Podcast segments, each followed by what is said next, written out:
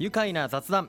この時間は佐藤栄一宇都宮市長にお越しいただいております。佐藤市長こんにちは。こんにちは。よろしくお願いします。よろしくお願いします。さあ気温も上がってきて、はい、暑いですね。春なのにね、はい、夏日もあったりしましたがさあ先日市長新元号の発表となりましたね、はい、そうですね、まあ、気づけば平成もあとわずかとなりました。まもなく改元を迎え新しい時代が始まりますね、はい、宇都宮市もこれから100年先も誇れる街を目指して市民の皆さんと一緒に歩んでいければと思います。はい。令和で宇都宮もさらにまた輝いていくんだろうなというふうに僕も期待していますが、はい、さて市長、はい、改元に伴って今年のゴールデンウィークは10連休になるわけですが、はい、えー、この期間市内で面白いイベントがあるんですよね。そうですね。まず県内では大型観光キャンペーンでありますデスネーションキャンペーンの締めくくりでもあるアフターデスネーションキャンペーンアフター DC が4月から開催されます、まあ、市内でもこのゴールデンウィーク期間中にさまざまなイベントを開催してるんですね。そして市内外からのお客様をお迎えするおもてなしも行っています。はい、はい、では宇都宮市ではどんなおもてなしを始めたのか教えてもらえますか？はい。宇都宮の魅力を皆さんに分かりやすくお伝えできますよう。JR 宇都宮駅の東西自由通路と東武宇都宮駅で宇都宮の魅力を紹介する PR フラッグを掲出しています。また JR 宇都宮駅のホームでは宇都宮出身で日本を代表するジャズサックス奏者の渡辺貞夫さんが手掛けた曲を発車メロディーとして放送を開始いたしました、はい。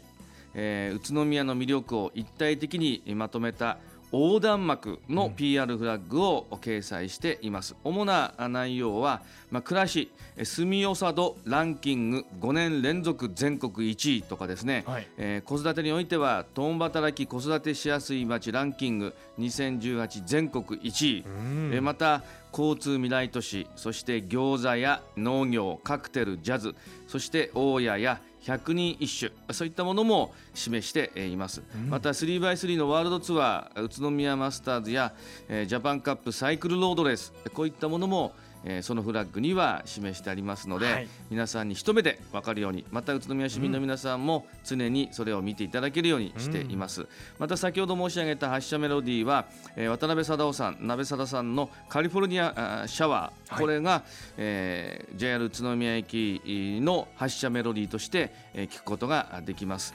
JR 宇都宮駅在来線全線ですね、はい、上り下り宇都宮線日光線烏山線とお聞きいただけると思います。いやもうこういうお話を聞くとね駅と電車を利用して出かけてみたくなりますよね。ね。あの連休のねイベント情報なんですけれども、はい、え昨年大谷石文化のストーリーが日本遺産に認定された石の里大谷のホットな話題があるんですよね今日は。そうですね。まず大谷の情報が一目でわかる大谷地域ポータルサイト大谷ストーンシティの解説を行いました。えそして日本遺産大谷石文化のホームページも解説を行いました。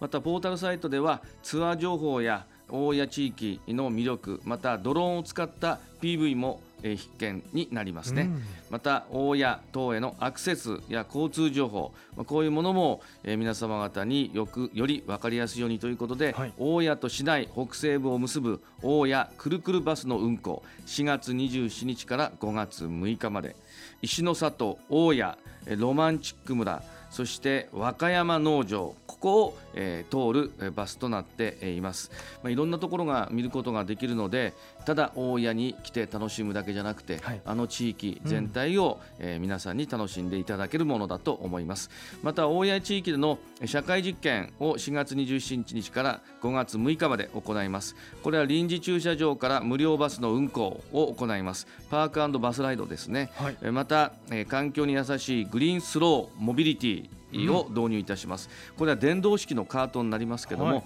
まあ、環境に優しいということで市営大谷駐車場から大谷寺大谷資料館大谷景観公園をルートとしています、えー、台数は2台走らせますけども10分間隔となりまして運行時間は午前9時から午後5時ということになります、はい、こういうものを大家としてもおもてなしとして行ってまいりたいと思います、はい、グリーンフローモビリティ、初めて聞きました乗ってみたいなというふうに思いますね、ね、まあ、将来ゆくゆくはそれが、えー、自動運転にもなっていくんでしょうね。はい、はい。そっかじゃあ大谷地域の情報をホームページポータルサイトで確認して、はい、それからゴールデンウィーク実際に大谷に遊びに行くといろいろ便利に移動できたりするんですよね。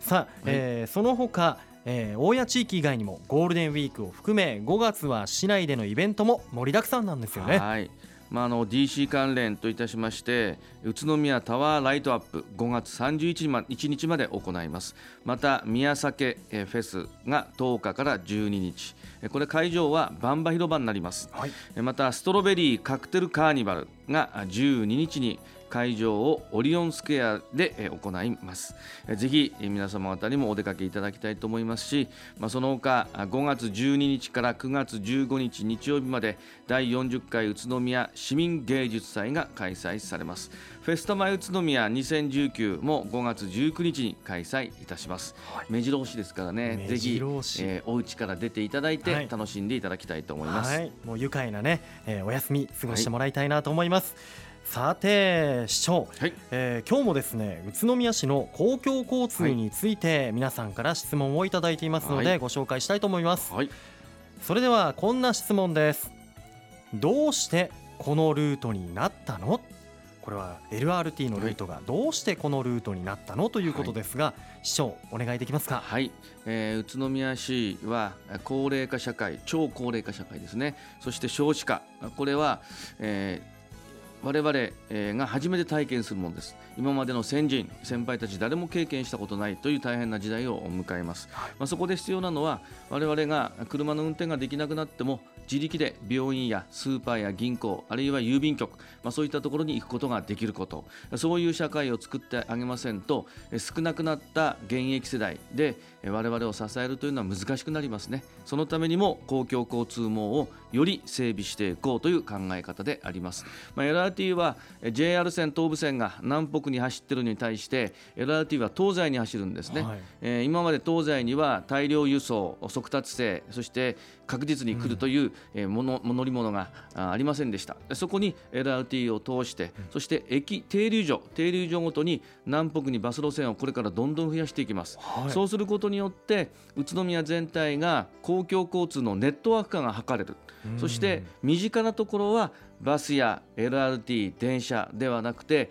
デマンドタクシーなどの地域内交通、うん、これを全地域に配備して宇都宮市の中であれば誰もが自由に自分の意思で移動ができるという街を早く作っていきたいと思っています、はい、そういう街を作っていくわけでありますがルートについては東西に電車あるいは地下鉄モノレールそういうものがないので、はい、大量輸送ができる LRT にしました。でそれはもっと分かりやすく言うと魚の骨で言うと、はい、魚の背骨。これが電車 LRT なんですね、うん、これがしっかりとしていれば横の骨小骨はどんどんバス路線を増やすことができる、うん、そしてその隙間を埋めていくのがデマンドタクシーといった地域内交通なんですね。こういうものを早く作ってあげませんと、これからの少子化で超高齢化社会を支えることができないので、これを行っていくということです、ちなみに LRT の運賃は初乗りが150円から最大400円ということになります。また支払いは交通 IC カード、はい、えー、 Suica とかいろいろありますね。あのようなものにしていければと思っています。すべての公共交通がそのカード1枚で乗れる。そしてなおかつ運賃上限制度ということで、えー、乗れば乗るほど高くなっていくのが公共交通ですけども、はい、それを片道頭打ちにしちゃう、うん、そうしてどんどん外出をしていただく。そのようにして健康寿命を伸ばしていただく。下で支える人たちがやはり支えやすいという社会、うん、宇都宮を作っていくための、まあ、公共交通の整備となります。はいいや本当にこう住吉茶道をねこれからも1位をキープしていくためにもというか、はい、僕たちもやっぱり今僕も宇都宮住んでますが100年先もこう安心して暮らしていくためのということでこれ宇都宮隅々いろんなところに目を向けて LRT だけでなくバスやデマンドタクシーも充実させていくというところなんですよね。宇都宮の未来がとても楽しみです、えー、なおはい、LRT に関する詳しい情報ですがベルモール1階フードコート北側に開設している交通未来都市宇都宮オープンスクエアで見ることができます。また LRT 事業に関する特設ホームページ umovenext.net や Facebook も展開していますのでぜひご覧ください。引き続きこの愉快なラジオを聴いている皆さんからのご質問受け付けていますのでお気軽にお寄せください。